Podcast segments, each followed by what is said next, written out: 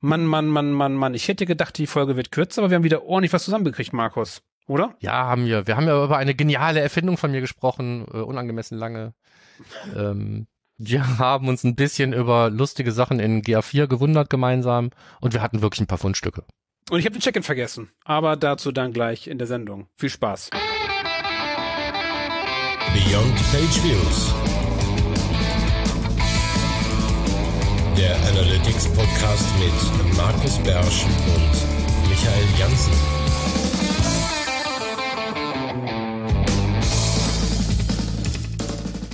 Herzlich willkommen zur 115. Ausgabe deines Lieblings-Analytics-Podcasts Beyond Page Views. Einmal im Monat setzen sich Markus Bersch und ich zusammen und äh, sprechen über das, was in der Webanalyse passiert ist. Markus, wie geht's dir? Äh, prima. Hallo äh, Michael, hallo Rest der Welt. ich will nicht klagen, bin ein bisschen erkältet, wäre heute viel lieber ähm, auf dem Weg nach Wien zum Measure Camp. Das musste ich leider canceln aus verschiedensten gesundheitlichen Gründen. Aber äh, für einen Podcast reicht so gerade noch hier. Ach, reicht noch. Da, du hast alle Energie gesammelt für den Podcast, damit wir hier richtig, äh, richtig die äh, Luzi abgehen lassen. Ja, wir haben ja ein bisschen was zu, zu erzählen. Wir haben sogar Housekeeping zu machen. Wir haben sogar Housekeeping, ja, das ist eine ominöse E-Mail, die ich, glaube ich, nicht bekommen habe oder schon wieder gelöscht habe. Das kann auch sein. Fangen wir an. Also erstmal, wir haben ein äh, Ding des Monats übrigens, äh, die nächste Folge schon drauf ankündigen. Haben wir auch einen Gast. Wollen wir schon verraten, was wir da machen? Äh, ja, warum nicht? Genau, wir machen was zur User-ID. Sehr erhellend für allen, die alle, die mit äh, dem Idee der User-ID spielen. Mehr wollen wir gar nicht verraten, weil es ist wirklich für uns beide auch sehr erhellend gewesen. Wir hatten den Gast, den Moritz Bauer. Genau. Und wir hatten Und- selber so unsere eigenen beschränkten Erfahrungen mit der User-ID und waren wenig begeistert davon und alles andere werden wir sehen, wenn, also werdet ihr hören, wenn ihr euch die ähm, Ding des Monats Folge anhört.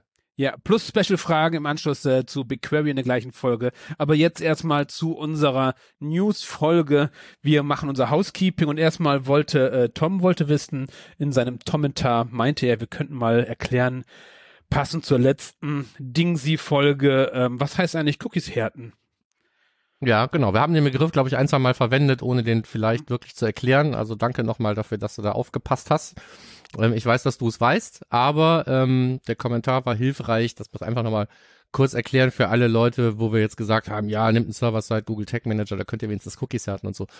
Ähm, wir haben ja über ITP gesprochen und dass ähm, unter ITP-Bedingungen eben Cookies kein leichtes Leben haben und dass man eben üblicherweise versucht hat, mit einem per HTTP-Header gesetzten Cookie, also einem Cookie, was der Server gesetzt hat, im Unterschied zu einem Cookie, was im Browser per JavaScript entstanden ist, ähm, Cookies ein längeres Leben zu geben. Weil bis zum letzten ITP-Update ähm, diese ganzen Beschränkungen für Cookies nur für solche Cookies galten, die nicht in der HTTP-Antwort gesendet wurden, also im echten HTTP-Cookie, so wie sie früher entstanden sind, bevor man sie per JavaScript erzeugen konnte. Ähm, die waren davon überhaupt nicht betroffen, sondern ausschließlich Cookies, die im Browser entstanden sind, weil irgendwelche Skripts die da erzeugt haben. Und deswegen konnte man ähm, wirkungsvoll mit einem serverseitigen Tag Manager oder einem eigenen Endpunkt oder mit dem eigenen CMS, wenn man damit Cookies neu schreibt, konnte man die härten ähm, im Sinne von gegen ITP und frühzeitiges Löschen durch Tracking-Schutzmaßnahmen ähm, unempfindlicher machen. Ist das eine gute Erklärung? Mhm. Ich glaube schon. Also das können wir können wir nicht entscheiden. Das entscheiden unsere Hörer, ob die gut oder schlecht war. Ähm, plus eins in den Chat für war gut. Ach nee, wir sind ja gar nicht live. ähm, genau. Dann hat äh, Andi uns geschrieben und zwar eine E-Mail. Sagst du? Ich glaube, ich habe die gar nicht bekommen. Ich Ähm, meine, die wäre an unsere gemeinsame E-Mail-Adresse gewesen, wie auch immer. Äh, ich habe sie noch. Äh, ich könnte sie dir jetzt vorlesen, aber wir fassen es einfach kurz zusammen. Wir hatten ein bisschen Feedback bekommen, auch zur September-Ausgabe. Und da ging es erstens darum, dass, ähm, also Andi hat ja ein äh, Plädoyer gehalten dafür, dass der Timestamp als Eventparameter ja total nützlich ist. Das haben wir aber gar nicht in Abrede gestellt, sondern einfach nur, dass ähm, hohe Kardinalität halt mitunter irgendwelche Nebenwirkungen hatten. Man muss man das gegeneinander abwägen. Ähm, wir haben früher oft und gerne Timestamps gesendet, ne? So, und wenn man sich Daten per API gezogen hat, dann konnte man da irgendwie tolle Sachen mitmachen, kann man auch heute immer noch. Ähm, Wir haben nur gesagt, wenn man einen Timestamp als Event-Parameter sendet, muss man halt damit leben, dass das eventuell auf Reports, die auch gar nichts mit dem Timestamp zu tun haben, Auswirkungen hat. Erst wenn man ihn zur Dimension macht. Erst wenn man ihn zur Dimension Erst wenn man ihn zur Dimension macht. Ja gut, aber Als du sendest ihn Parameter nicht darf ohne man ihn ihn gerne mitschicken, Ja. weil dann hast du ihn in den Rohdaten, hast du ihn dann ja.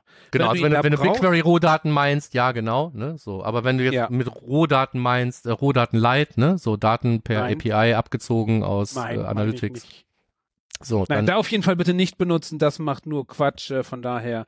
In den Rohdaten macht es ein bisschen äh, weniger Quatsch. Ähm, stand da auch drin, ähm, in welchem Format ich die speichere?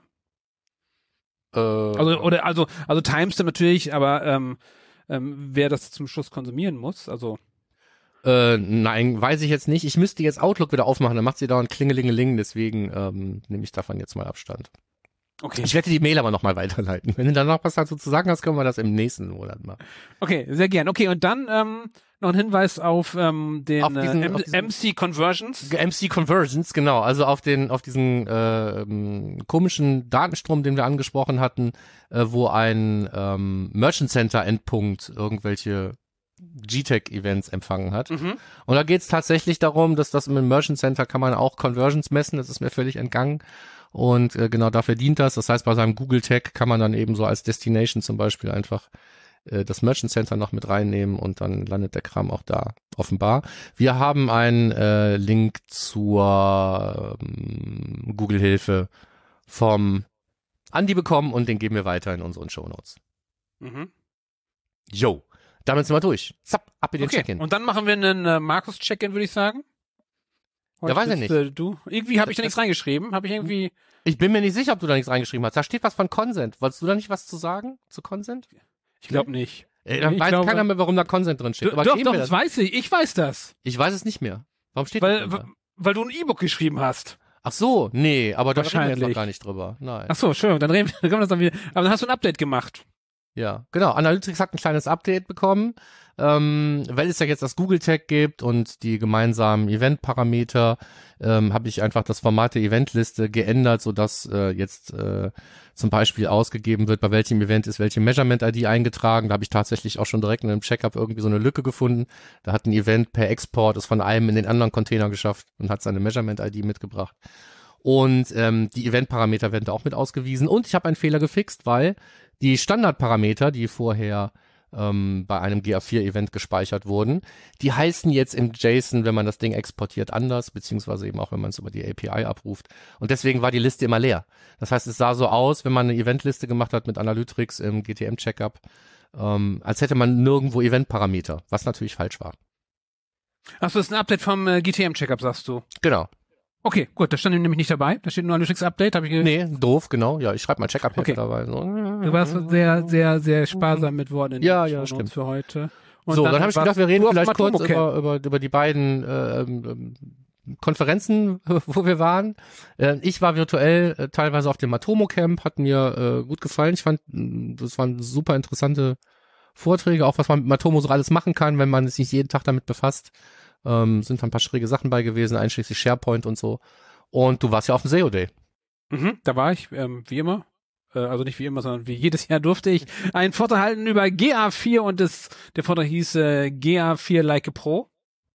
Und da habe ich nur die allerhärtesten Hacks vorgeführt und so. Äh. Nein, ich habe einfach die Basics erklärt, weil das macht die Pros aus.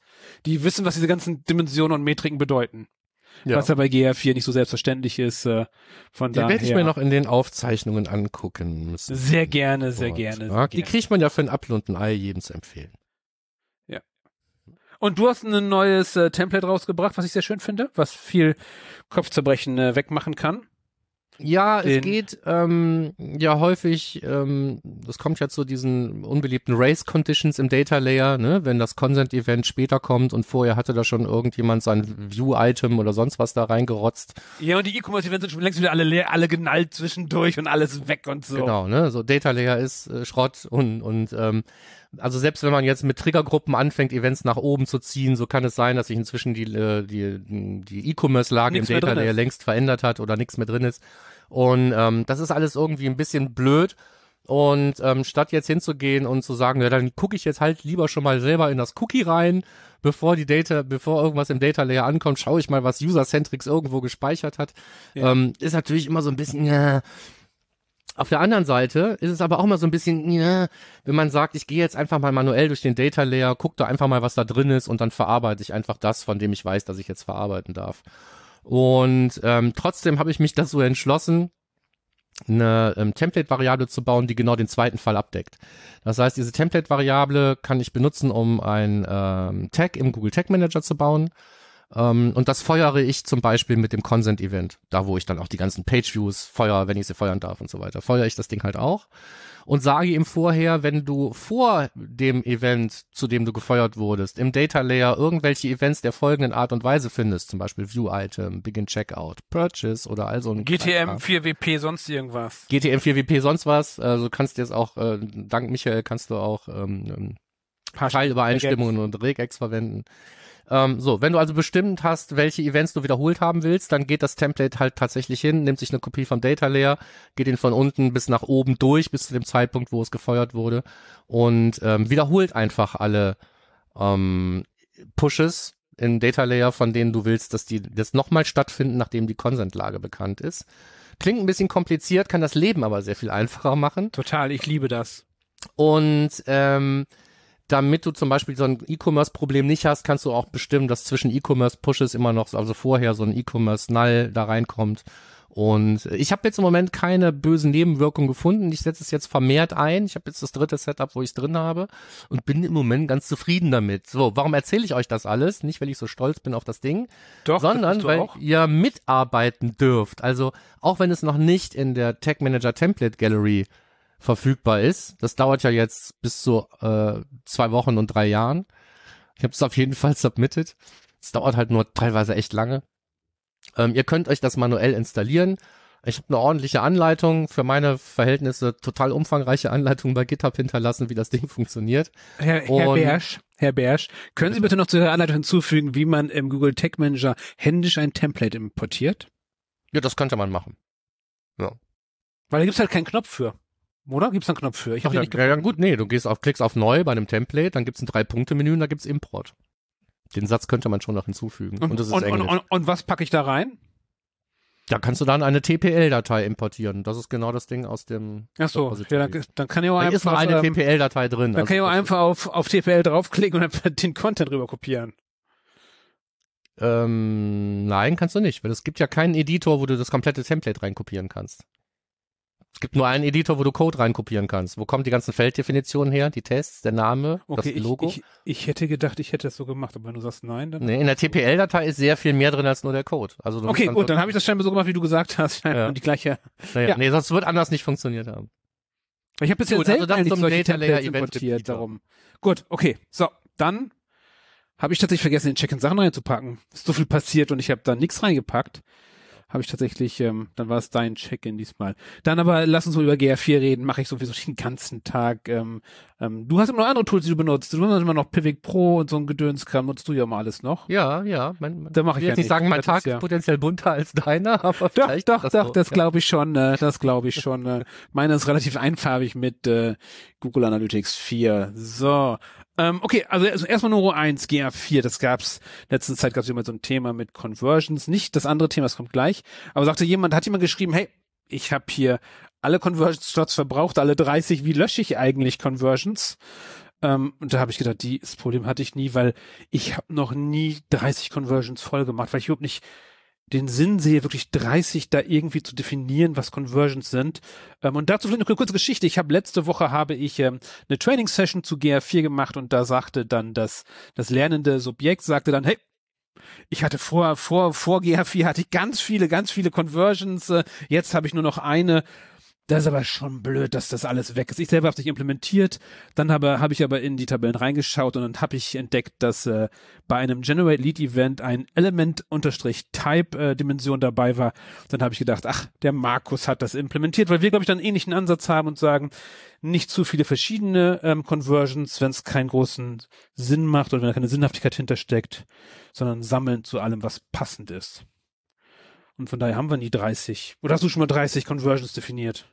Nein, aber ich habe einen Kunden, der an einer ähnlichen Stelle ist, ähm, weil er einzelne Conversion-Events tatsächlich sendet, obwohl die alle gleichartig sind, weil sie unterschiedliche Produkte betreffen, weil sie in unterschiedliche Konten separat importiert werden sollen, nachher im Google Ads und so weiter. Also es soll dann keine Cross-Conversions gezählt werden.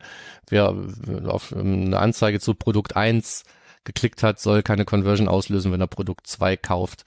Okay, Und, warum? ähm, Okay, muss man nicht fragen. Muss man, muss man nicht, nein, so, aber Nein. mal, da gibt's das dann tatsächlich, aber ansonsten. Okay, Aber ich habe ich hab, ich hab diese, diese Frage gelesen, so, wie kann ich überhaupt löschen? Gehe ich nicht einfach in die Liste der Events und nimm diesen Haken weg, fertig? wahrscheinlich. Ich habe es nicht ausprobiert, aber ich gehe davon aus, dass man den Haken wegnimmt. Ja, so, also wann Ich ich nicht, das ich gemacht nicht- habe, dann doch Ja. klar, ich hatte ja schon Dann war die weg. einige, wo Dann man dann, weg. wo man dann mal eine Eventplanung macht und dann schmeißt man diesen alten Kram raus.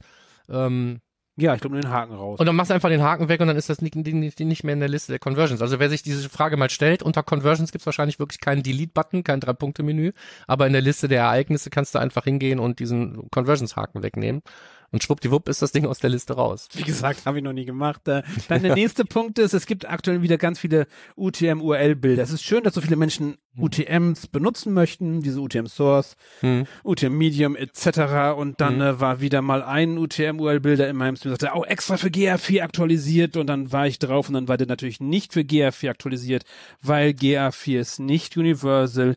Die Medium-Bezeichnungen sind unterschiedlich. Man sollte sich an den Standard halten etc. pp. Von daher bitte damit vorsichtig sein. Lest euch das durch. Oder einfach der generelle Also da ging es nicht um die Namen der Parameter, sondern um die vorgeschlagenen Werte für Medium und Source.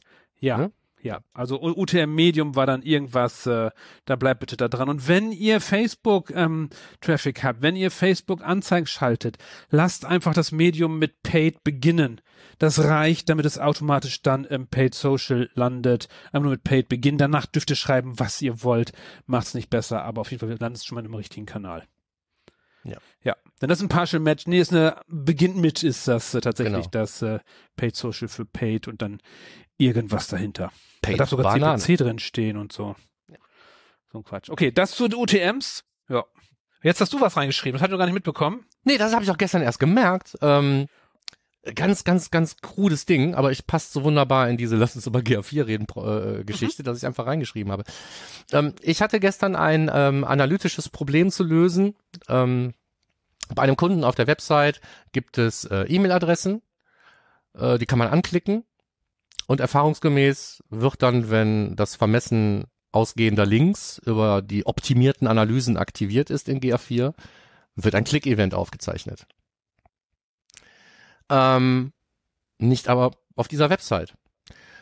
Und dann habe ich rausgefunden, äh, durch das Nachstellen auf einer anderen Website, dass das nicht funktioniert, wenn man ähm, in den Einstellungen des Tags, also in den Tag-Einstellungen kann man ja die Domains konfigurieren, die man zum Beispiel für ein Cross-Domain-Tracking aktiviert haben will.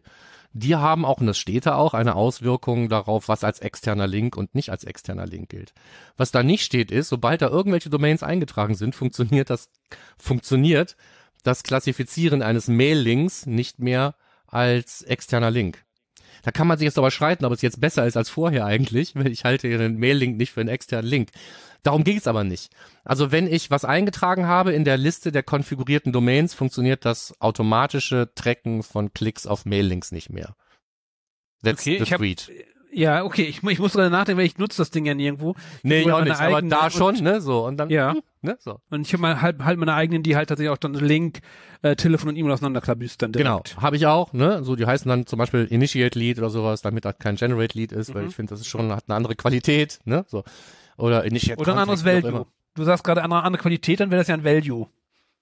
Ja, man könnte auch einen anderen Value nehmen, vielleicht haben die aber auch gar keinen, ne? So. Genau. Ich nenne sie jedenfalls anders, das ist für mich eine andere Art von Event. Und ähm, wenn ich sie aus dem Tag Manager sende, dann brauche ich auch diesen ganzen Enhanced Measurement Kram nicht.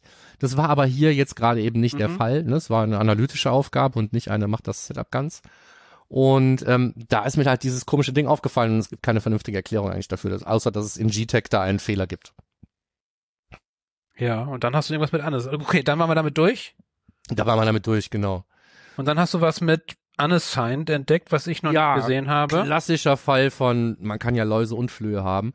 Ich habe am letzten Wochenende ähm, habe ich was umgebaut ähm, mit einem größeren Setup und dann stellte sich fest, äh, stellte sich raus, dass es da in einer Property so zwischen dem 9. und 13. ganz grob ähm, mit, mit der Spitze halt wirklich am Wochenende ähm, einen riesen Spike gab an Traffic, der im Unassigned-Topf gelandet ist und da sind die anderen entsprechend auch alle abgesagt. Das heißt also, es ist nicht mehr Traffic da gewesen, sondern alles ist plötzlich im Unassigned-Topf gelandet. Und ähm, das war überhaupt nicht erklärbar, weil in diesem speziellen Fall das eine von zwei Properties war, die komplett die gleichen Daten bekommen. Und es war nur in einer von beiden Properties. Und dann hat sich aber herausgestellt, so auf Measure Slack und in Diskussionen, dass das wohl in mehreren Properties am Wochenende der Fall gewesen sein könnte. Äh, und wenn das auch bei euch so ist, dann ist das einfach ein Datenverarbeitungsfehler von Google und ihr habt nichts falsch gemacht und ihr könnt auch gar nichts dagegen unternehmen. Ja, und du hast mich schon wieder zweifelnd äh, oder nachdenklich erlebt. Ähm, weil ich meine, das ist der gleiche Zeitpunkt, wo das auch mit dem Direct Traffic in einigen Properties plötzlich da war. Wo plötzlich Direct Traffic in die Höhe geschossen ist. Also letztes Wochenende halt. Ne? Ich, darum, ich, ich schaue gerade parallel nach und ich meine, es war, ja, letztlich meine ich schon mal schnell zur Kontrolle ja. nach. Vielleicht gibt's mehrere Geschmacksrichtungen von diesem Fehler, aber es war, es, es ist dann nicht eure Schuld. Mhm. Vermutlich. Am, ja, am 11. November ist es gestartet. Plötzlich Direct Traffic ähm, mhm. hier in einer Property war vorher immer bei irgendwie ein, 2000 und ist jetzt gerade bei immer und immer noch bei 60.000. Mhm. Also ob die das, das noch halt korrigieren oder nicht, werden wir sehen, aber das, ich hatte irgendwo gelesen, dass wohl irgendwo ein Problem war. Irgendwie, irgendwer hat es gepostet, ich habe es parallel aufgenommen. Hm. War auch nichts, weil ich sage, Direct Traffic ist auch nicht so relevant, dass man das irgendwie auswerten müsste. Ist nicht schön, aber vielleicht kann man auch die Bots ausschließen. Vielleicht haben wir nachher noch bei den Fundstücken noch was dazu, zu Bots ausschließen. Ja, und jetzt kommst du. Jetzt komme ich, genau. Ähm, Conversions heißen nicht mehr Conversions, sondern sie heißen Key Events. Also zumindest als ich es reingeschrieben habe, war es noch gültig. Die Support-Seite von äh, Google Analytics 4 ist, hat, liefert gerade einen 404-Fehler, da ist kein Inhalt mehr. Hintergrund ist einfach, die, das, die Dinger werden umland von Conversion zu Key Events und äh, ganz LinkedIn war in Aufruhr. Ganz LinkedIn. Das stimmt. Wie findest du das, Markus? Unnötiger als eine Hand auf dem Rücken, aber ja, ist aber, vielleicht also, manchmal nützlich, wenn man sich kratzen will. Ja, ja aber die, die sagen alle, ja, hat sich doch bewährt, das hieß doch schon immer Conversions und so. Nein, die Dinger hießen Goals. Hm. Die Dinger hießen nie Conversions, die hießen in Universal hießen die Goals und das, die, die Metrik heißt Conversions. Nicht das, was ich einstelle, nicht die Interaktion, die dazu führt. Von daher, ich finde super, dass die nicht mehr äh, Conversions heißen, weil es sind keine Conversions, sondern es sind einfach Interaktionen, die zu einer Conversion führen. Ja, aber was, was das jetzt zu so bedeuten hat, dass die Seite nicht mehr erreichbar ist, keine Ahnung, vielleicht rudert man jetzt auch wieder zurück. Bei ja, vielleicht auch irgendwo einen Schluck auf beim Server oder man weiß. Aber ich ja. finde es auf jeden Fall gut, weil ich tatsächlich das, ähm, du, Markus äh, schließt die Augen und äh, Ja, weißt du, so. ich denke an die ganzen armen Schweine, die jetzt wieder alle Printscreens und Videos neu machen müssen und so. Ähm, ja, da, das. Wenn man das vorgehabt hätte, hätte man es gleich machen können, ne? So, also das stimmt, das stimmt. Zumindest der Zeitpunkt ist mal diskutabel. Da braucht man, glaube ich, äh, ne? So. Ja, ja. ja. Aber ich finde halt, die unterscheiden sich halt, selbst wenn man vorher zu Conversion gesagt hat, sie unterscheiden sich halt so extrem, dass eigentlich nicht mehr mit Universal vergleichbar ist. Und das war zum Beispiel oft mein Problem in den Seminaren und in, in den mhm. Trainings, wo die gesagt haben, ja, aber wieso werden die so oft gezählt? Ja, weil es was Neues ist. Ja, aber die heißt doch genauso. Nein. Wenn das wirklich sich durchsetzt und das äh, demnächst in, ich habe, nachdem ich das gestern gelesen habe, in, in verschiedenen äh, Properties nachgeschaut. Ich habe überall steht bei mir noch Conversions, insofern weiß mhm. ich nicht. Ja, ja, bei mir auch aber, überall. Das ähm, äh, wenn sich das wirklich ändert, dann weiß ich jetzt schon, was passiert. Ne? Es gibt ganz viele Leute, die dann von Key Conversions reden und dann ähm, rollen sich mir jetzt schon die Fußnägel hoch, äh, nur beim Gedanken daran. Ja, aber Key Events passen super zu KPIs. KPIs ja, aber die werden dann Key Conversions sagen, einfach nur zur Sicherheit. Ja, das war dann. Aber ich finde, ich finde, ich finde die Idee von dahinter finde ich super. Ähm, darum, ja. ich feiere das ein bisschen, weil ich mag so eine Präzision da an solchen Sachen, weil es waren nie wirklich, es waren einfach nur wichtige Events. Also, come on. Ja. Naja. Wieso, oder so wie ich sagte, schon äh, immer äh, Conversions sind äh, Ereignisse mit Vorzügen. Weil mehr machen die ja nicht. Die machen ja nur Conversion Rates dazu. Nö. Genau. Von daher. So, aber jetzt äh, dazu genügend. Ich hatte mich schon gestern in den äh, in den Kommentarspalten genügend ausgelassen, wenn sie sagen, umbenannt. Nein, die Dinger hießen Goals. mein so, Herz. guck mal, Rekordzeit. Ja, 25 Minuten und wir können schon zu den Fundstücken kommen, aber es sind gar nicht. Yeah, keine, Fundstücke, keine Sorge. Fundstücke, so. ja. Ähm, die Cookies sind tot, die Cookies sind tot. Wie hieß Ja. das noch? Die Hexe ist tot? Nee, wie Ja, ding dong, die Hexe ist tot. ja, nee, aber äh, ja, Cookies sind tot, wissen wir ja alle und ähm, Google lässt uns wissen, was wir tun können, um jetzt schon mal zu schauen, was passiert bei dem 1%, wo es jetzt losgeht in diesem Quartal und eben dann in der Zukunft bei allen. Ähm, das heißt, wenn ihr interessiert seid, setzt euch einfach einen Flag in eurem Chrome, surft auf eure Seite und seht die ganzen Warnungen. Ein Fleck setzen? Was meinst du mit Fleck setzen? Man kann sich da einen Flag setzen, dann kannst du dir das jetzt schon anschauen, wenn du nicht warten willst. Nee, du brauchst keinen Fleck. Ich fand das ja super. Du machst die Konsole auf Ja, und, und gehst einfach dann auf Issues rechts oben und dann sagt er dir, was alles beim äh, Dings nicht, nicht mehr funktioniert. Das ist alles. Das ist Ja. mein Learning aus diesem Artikel. Das finde ich super. Und wozu habe ich mir dann das Flag gesetzt? Das stand doch auch Ich weiß drin, es nicht. verdammte Hake. Ich habe einfach auf dieses äh, Ah. Issues gedrückt, dann erscheinen die unten und sagt er, Cookies sent in cross-site context will be blocked in future Chrome versions. Test for Breakage. Chrome Flags Test Third-Party Cookie Phase-Out. So, das habe ich gemacht. Vielleicht habe ich auch andere Meldungen gesehen als du. Jedenfalls steht das da drin. Ich habe es ja gelesen Mhm, und habe das einfach mal gemacht. So, und ihr könnt das auch machen. Nächster Punkt. Ja. Also einfach die Konsole aufmachen, äh, dann äh, rechts auf Is Issues klicken und erscheinen die unten unter Issues. Ich finde das super. Ich habe da, ich fand das super, alle Cookies nicht mehr funktionieren. So. Ja. Und jetzt hast du in Matomo was reinkopiert. Ja, aber eigentlich nur, weil ich gedacht habe, wir reden immer so davon, dass man ja auch mal Grundlagenartikel teilen kann, ne? Gelegentlich mal wieder, weil Grundlagen sind Grundlagen, das sind so Evergreens. Und ich habe mir gedacht, sowas wie Segmentierung ist ja eines der zwei Hauptwaffen äh, in den meisten ähm, Webanalyse-Produkten, wenn man nach irgendwelchen Antworten sucht. Mhm. Das zweite sind sekundäre Dimensionen. Das geht bei Matomo leider nicht, aber Segmentierung geht schon. So. Und deswegen habe ich mir gedacht, äh, äh, teilen wir einfach mal diesen Grundlagenartikel dazu, wie Segmentierung in Matomo funktioniert und wozu sie überhaupt gut ist, weil ich finde den an sich äh, ist der schön einfach geschrieben und erklärt Ja. die Vorteile und den Nutzen. Apropos sekundäre Dimensionen, was ich, was mir schon vor einiger Zeit aufgefallen ist, ich schon öfter benutzt habe, aber irgendwie noch nie wo gelesen habe. Wusstest du, dass man, wenn man in GA4 die Berichte bearbeitet, die sekundäre Dimension hinzufügt und dann speichert, dann bleibt die in dem Bericht bestehen, wenn andere Menschen die aufrufen? Äh, ja, bei einem geänderten Bericht ja, ja, wusste Ja, ich. das ist super. Ja. Das ist super. Das ist ging sehr, sehr Universal praktisch. nicht. Das Das, stimmt. ist, äh, Stibbel Ja. nur man kann immer noch nicht direkt auf Eventnamen filtern. Nein. Ist nicht immer alles Mist, aber Ja, das geht ich habe das schon, hab ich habe das schon einmal geschafft. Markus, ich habe ich ein bisschen mit ein bisschen Hacking habe ich schon geschafft, um Eventnamen zu filtern. Ich konnte es aber nicht reproduzieren den Bericht. Aber es ging schon mal in den Berichten. Das war einer der wenigen Dinge, wo ich, ähm, ähm, wenn ich es nicht erwartet hatte, ähm, positiv überrascht Mhm. worden bin von GA4. Das andere Mal war, als ich in äh, eine Übersicht von Events gegangen bin, in, im, im Administrationsbereich von GA4 und oben drüber stand, ähm, sende doch äh, Login und Sign-up. Weil wir angefangen haben, eine User-ID zu senden. Hm. Schließt sich der Kreis zur letzten Sendung. So. Und, zur nächsten dann- Sendung meinst du? Zur nächsten Äh, Sendung. zur nächsten Sendung, genau. ähm, weil dann, da hat sich äh, äh, GA4 offensichtlich, ich unterstelle das jetzt einfach mal, gedacht, Mensch, wenn er eine User-ID senden kann, dann müssen die Leute sich ja auch registrieren und anmelden können. Dann fragen wir doch einfach, ob wir auch diese Recommended Events kriegen können. Ja, Äh, hatte ich an der Nett. Stelle nicht erwartet. Das ist ja nett. Ja, cool. So, Klammer zu, Und jetzt kommen Ähm, wir zu den äh, Segmentierung. Jetzt kommen wir zu Kohorten. Wir beide wissen ja nie so richtig, was man damit anfangen kann. Geben Sie mal Doch, doch, doch. Man kann einfach Marketing-Kohorten gerne da antreten lassen und gucken, wer am meisten kauft. Ja, so. Und ähm, ich habe gedacht, also selbst nach dem Lesen von diesem Beitrag hatte ich jetzt keine äh, gesteigerte Liebe für Kohortenanalyse, aber äh, man hat sich ja Mühe gegeben, äh, das Ganze auch mal so ähm, an Beispiel von mehreren Tools Genau. aufzudröseln. Von Matomo auf der Matomo.org ist das. Nochmal kurz dazu. Genau, ja, auf, auf Matomo, ne, ist ein Matomo-Beitrag. Man hat trotzdem andere Tools drin. GA4 hat man aus irgendeinem Grund vergessen. Nee, ma, nee, man hat nicht irgendwelche anderen Tools, sondern man hatte die Top Cohort Analysis Tools for 2024. genau. Das sind schon die Tools fürs nächste Jahr, werden da ja, und genannt. da ist GA4 einfach nicht mehr dabei. Nee. Obwohl ich finde gerade, gerade wenn man Kohorten bastelt, ist finde ich GA4 Exploration super dafür. Ja. Wenn man sie braucht. Ich bin kein Kohortenmensch. Nee, aber wenn ihr Einzel- ich Kohorten bin Einzelgänger. wollt, Ich bin dann Einzelgänger. Habt ihr einen Link in den, habt ihr einen Link in den Shownotes. So, und jetzt äh, das leidliche Thema Spam in GA4 oder GA4. Was sagst du da nicht? Ist das eigentlich für dich GA4 oder GA4? Ich sag GA4. Okay, ich auch. Mir ist auch mal GA4. Genau wie es GTM ist und nicht GTM. Heißt ja schließlich Go-to-Market, oder? Oder wie Ja, ja, ach, das, das, alle drei äh, Buchstabenkürzel sind sowieso furchtbar. Ja. Ja. Nee, die Michaela Lienhardt hat was geschrieben zum Spam-Traffic in Google Analytics 4 vermeiden.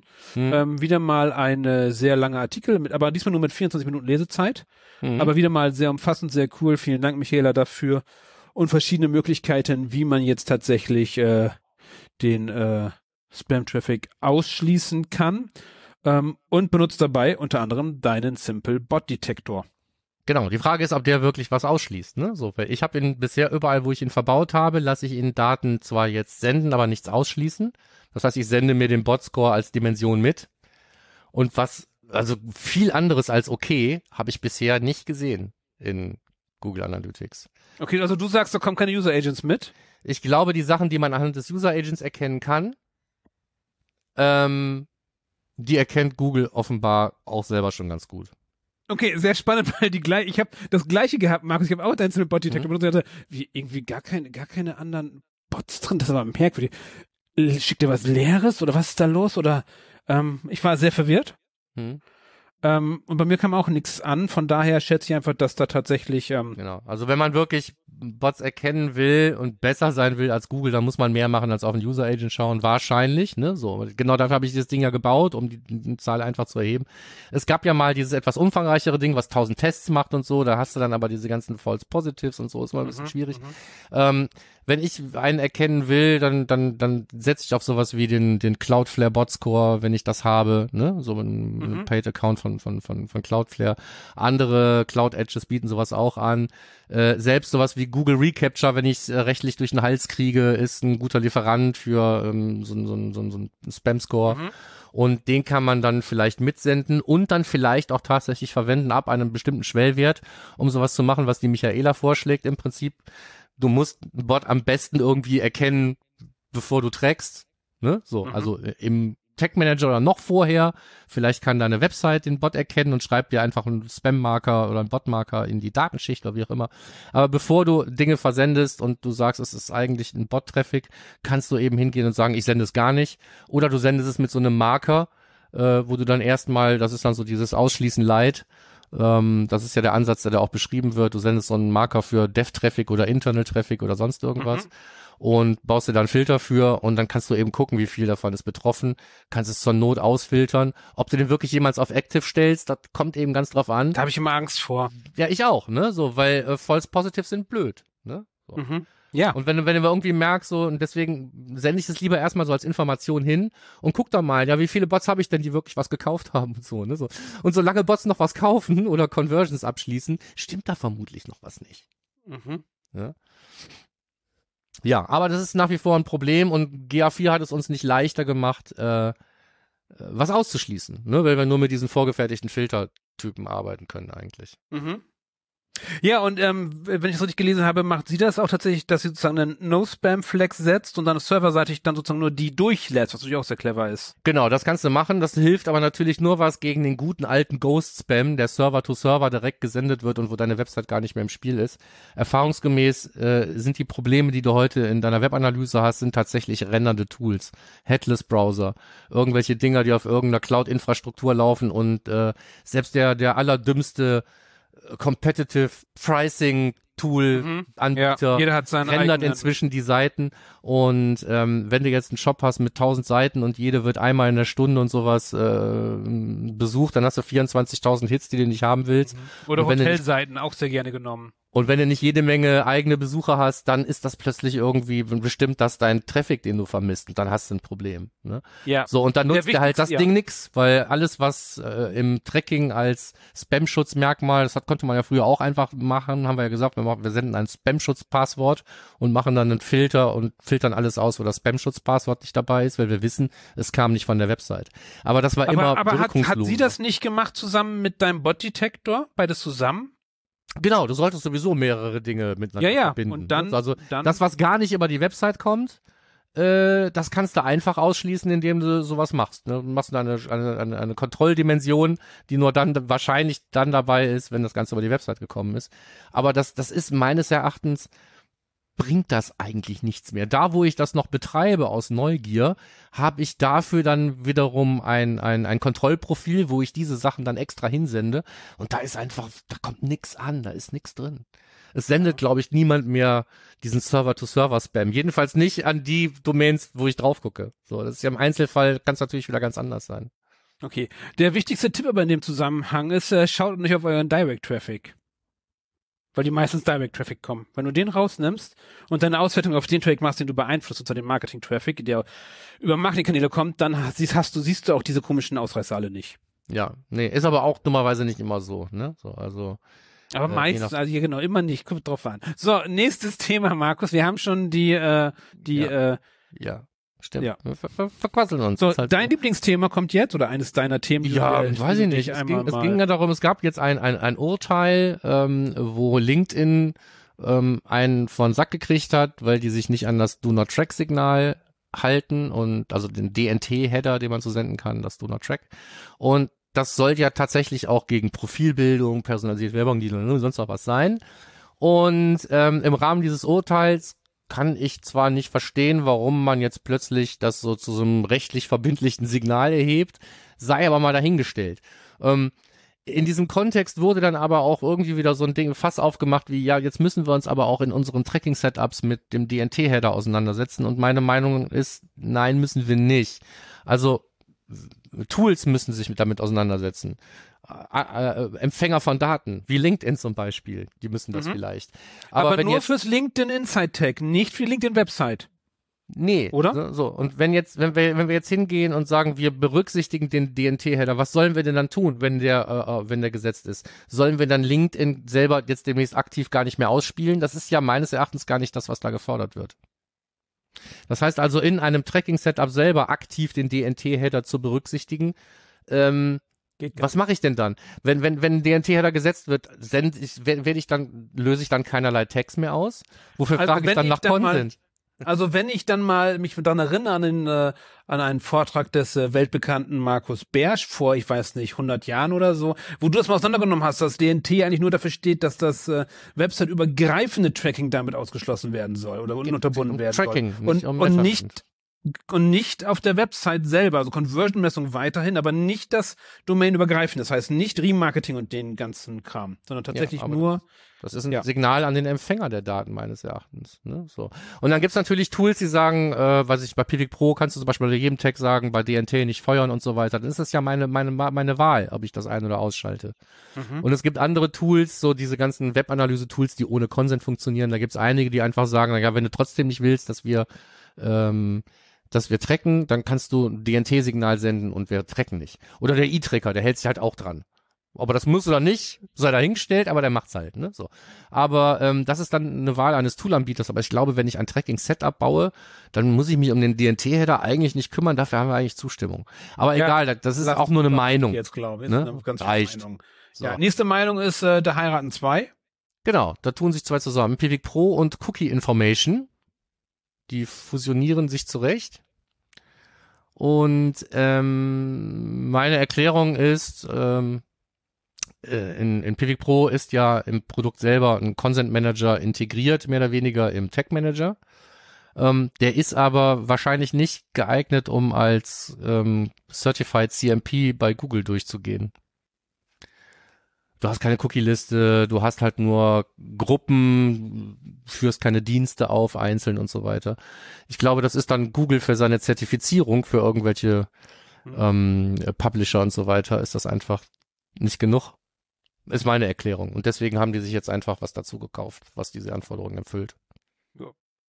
Was dann für durchaus total super Sinn ergibt. Ne? So. Ja. Und wer ähm, ähm, Pivik Pro einsetzt, der wird demnächst dann einfach auch ein granulareres Consent Management nutzen können. Also ich sehe da keinen Verlierer. Ja, und der Pivik Pro bekommt Realtime Dashboards. Hot genau, das hat aber damit gar nichts zu tun. Nein, hat damit nichts zu tun. so, aber freut euch schon mal drauf. ja, aber, so. aber so, wenn das euer K.O.-Kriterium war, ab nächstes Jahr können das dann kaufen. Genau, weil Google Analytics das nicht mehr macht absichtlich, äh, macht das jetzt für Froh. Egal. Ähm, Server-Side Tech Manager, ähm, App Engine ist out. acht, ich glaube, wir kommen früh noch raus äh, vor dem äh, Black Friday. Ähm, überwacht eure Setups, äh, schafft genügend Ressourcen, plant ein, dass ihr eventuell am Black Friday nicht genügend Ressourcen von Google oder euren ganzen Cloud-Anbietern bekommt, weil die anderweitig weggeklaut werden. Äh, seid safe, besonders bei der App Engine heißt es. Das heißt, äh, da aufpassen. Markus, ist bei dir alles safe von den ganzen App Engines und so? Ich bin mal gespannt. Mhm, ich auch. Also, aber Thema ist eigentlich, Cloud One ist jetzt neuer Default für äh, Genau. Server-Side Google Tag Manager. Du hast da den Proxy Setup Guide verlinkt als Link in den Show Notes. Ich weiß nicht genau warum, aber passt auch ganz gut. Oh, ich habe das falsche Ding verlinkt, keine Ahnung warum, weiß ich nicht. Irgendeine aber- Unterseite Proxy Setup Guide ist auch schön, kann man auch behalten. So, das heißt, Cloud One ist schöner. Ja, so. Cloud One finde ich auch besser tatsächlich. Ja, ich habe noch keinen aufgesetzt seitdem, keinen neuen. Das, Nee, ich finde Cloud One an sich als Service sinnvoller als App Engine, Ja. weil du auch für null theoretisch skalieren könntest, wenn du wolltest. Mhm. Von daher, wenn du keinen Traffic hast, ist nichts los, zahlst du weniger. Das mag ich immer. Nicht zahlen finde ich super. Okay, Kein Traffic haben finde ich nicht super, aber wenn man dann wenigstens nichts zahlt, das ist dann schon nachts groß. zum Beispiel äh, ist mal relativ wenig los. Äh, so. Und dann So, hätten wir jetzt, Plan. Ja, da muss man eigentlich nicht viel sagen. Da ist der, wir haben den Sunset-Plan für Google Analytics 360, äh, also Universal Analytics 360 äh, Mhm. verlinkt für die Betroffenen unter euch, aber ihr kennt den wahrscheinlich eh schon. Ja. So, die äh, Nachricht mit etwas mehr Wumms ist, dass die Auto-Events jetzt endlich auch Dimensionen bekommen. aka Das heißt also, ähm, First Session Start, First Visit. Ja. Das war's eigentlich. Ne? So. Das heißt, auch jetzt be- haben die deinen Simple Bot Collector, wenn man es als Dimension hat, haben auch die den Wert endlich. die hätten dann auch alle ein Okay zum Beispiel. Ne? Ja, das heißt, was immer ich im Config-Tag Sonderregelung mehr. gesetzt habe, vielleicht schon an Eventparametern, was alle Dinger kriegen sollen, auch die Auto-Events kriegen die dann. So, und jetzt noch ähm, Data Clean Room. Genau, habe ich nur reingenommen, weil ich dachte, ähm, ja, finden wir doch mal einen Beitrag, der sich mit Data Clean Rooms ansatzweise kritisch auseinandersetzt. Das Thema Datenschutz ist ja so ein bisschen ausgeklammert, weil das ist da als Vorteil verkauft. Das ist nicht immer so, fürchte ich. Aber ähm, dass Data Clean Rooms eben auch jetzt nicht äh, unbedingt das Attributionsproblem lösen, kann man sich da durchlesen. Ja, man Zumindest nur teilweise. Irgendwie, irgendwann mal als, als Dingsy machen oder so. Als was? Als Dingsy des Monats. Was Data Clean Rooms? Da müssen wir mal Mhm. uns einen, müssen wir uns einen, Jemand holen, der was weiß. einen, einen Data Room Cleaner hier ins Haus. ja, so ein Room Cleaner, so ein äh, Facility Manager für, für Clean Rooms. Genau. So, okay. So, Simo-Ecke. Ist wieder was drin? Ja, Cloud Run Server Side Tagging Google Tag Manager lese ich in der URL. Genau. Also einfach die aktualisierte Anleitung, wie man den ganzen Kram aufsetzt im Simo-Style bei ihm im Mhm. Blog. Und da wir schon darüber geredet haben, dass Cloud Run der neue Default ist, Ja. müssen wir uns da gar nicht lange dran aufhalten. Das ist schön, also großer Vorteil von Cloud Run finde ich zum einen die Skalierbarkeit und zum anderen, dass ich Updates machen kann, ohne dass ich das gesamte System runterfahren muss, wie es ja bei App Engine war. Ja, da weißt du mehr als ich. Also, Achso, du kannst bei Cloud Run sinnvoll, kannst du, du kannst äh, auf verschiedene Cloud-Instanzen, kannst verschiedene Traffic leiten, umleiten, Updates machen und so, kannst du rumzaubern. Habe ich in meiner Google Cloud-Zertifizierung gelernt, ähm, ist super Tool ähm, und das bei App Engine hast du einfach an- und ausgemacht, mehr nicht. Ich habe ja, ich hab ja noch nie von irgendwas, ich, ich bastel immer Sachen, aber ich mache nie Updates, deswegen keine Ahnung. Äh. Updates sind auch überflüssig, gerade bei WordPress und so braucht kein Genau, Mensch wo- Update. wo- wo- Die Dreier-Version läuft immer noch gut. Quatsch. Ähm, dann habe ich als Tipp des Monats einfach noch mal einen Klassiker rausgenommen. Das ist ein bisschen Insiderwitz. Ähm, wir hatten den, glaube ich, sogar schon mal. Es ist die Website whatisagoodbouncerate.com, wo man sich seine zertifizierte eigene Good Bounce Rate abholen kann. Und ähm, da ich diese Frage einfach in den letzten Tagen noch mal ganz oft hatte und ich habe diese Website noch mal rausgesucht, habe ich sie jetzt einfach noch mal als Tipp des Monats reingepackt. Wenn ihr wissen wollt, ob eure Bounce Rate gut ist oder nicht, dann kriegt ihr da die Antwort. Dann braucht da sonst noch niemand mehr fragen. Ja, dann suche ich noch mal kurz einen Link raus, ganz kurz aus meinem LinkedIn-Profil. Ähm, der passt da super zur Bounce-Welt, weil in meinem Universum gibt es die nicht mehr und die wird überall rausgeschmissen, wo ich sie sehe, ohne äh, Rücksicht auf Verluste. So, und zwar, die gibt's in GA4 nicht mehr. Das heißt, da heißt es eher die Absprungrate und darum weg damit, meiner Meinung nach. Oder bist du anderer Meinung, Markus? Sollen wir die wieder die re reaktivieren? Heißt anders, aber ist Nein, nee, nee. es gibt ja die, die Absprungrate ist ja eins von den Konzepten, die sowieso schon voller Missverständnisse sind. So, wenn man jetzt was neu erklärt, dann erklärt man es mit der Interaktionsrate umgekehrt einfach gleich richtig und dann ist gut. genau. so. So, ab damit in der in unsere so. Shownotes. Da haben wir noch einen Link, frisch von Michael reingekommen. Mit So, UTM-Parametern. Jobs haben wir keine, also wir sowieso nicht. Nee, aber auch diesmal keine Aber wir haben genug zu tun dafür. Ähm, Podcast-Empfehlung, ich habe nichts gehört die letzten vier Wochen. Podcast, ich da gerade keine. Muss ich gestehen. Echt gar nichts. Ich höre also, hör, also auch nichts, was, nichts, was irgendwie zur Webanalyse passen würde oder so, Nee. Glaube ich. Da höre ich fast nichts, befürchte ich ja schon. Ja, der Bobcast ist immer gut für alle drei Fragezeichen-Fans, aber das Ansonsten Doppelgänger ist auch immer gut. Ja, so. Da hatten wir auch schon Podcast-Empfehlung. Äh, Termine, nichts Neues im Westen. Die äh, OMX am 23.11., sprich von hier aus gesehen diese Woche, wenn ihr das hört. Oder, ja, genau, diese Woche. Mhm. Muss schnell hören. Ähm, dann gibt's am 30.11. Ähm, nochmal einen Digital Bash, Mit dem berühmten. Markus Bersch. wo ich nochmal mitmachen darf. Da freue ich mich immer. Und äh, diesmal rede ich auch nochmal über das Thema so Conversion-Tracking-Optionen, so Consent Mode, Enhanced Conversions, äh, Offline Conversion Import. Was kommt da wirklich bei rum? Wo sind die Grenzen und welche Kröten muss man dabei fressen?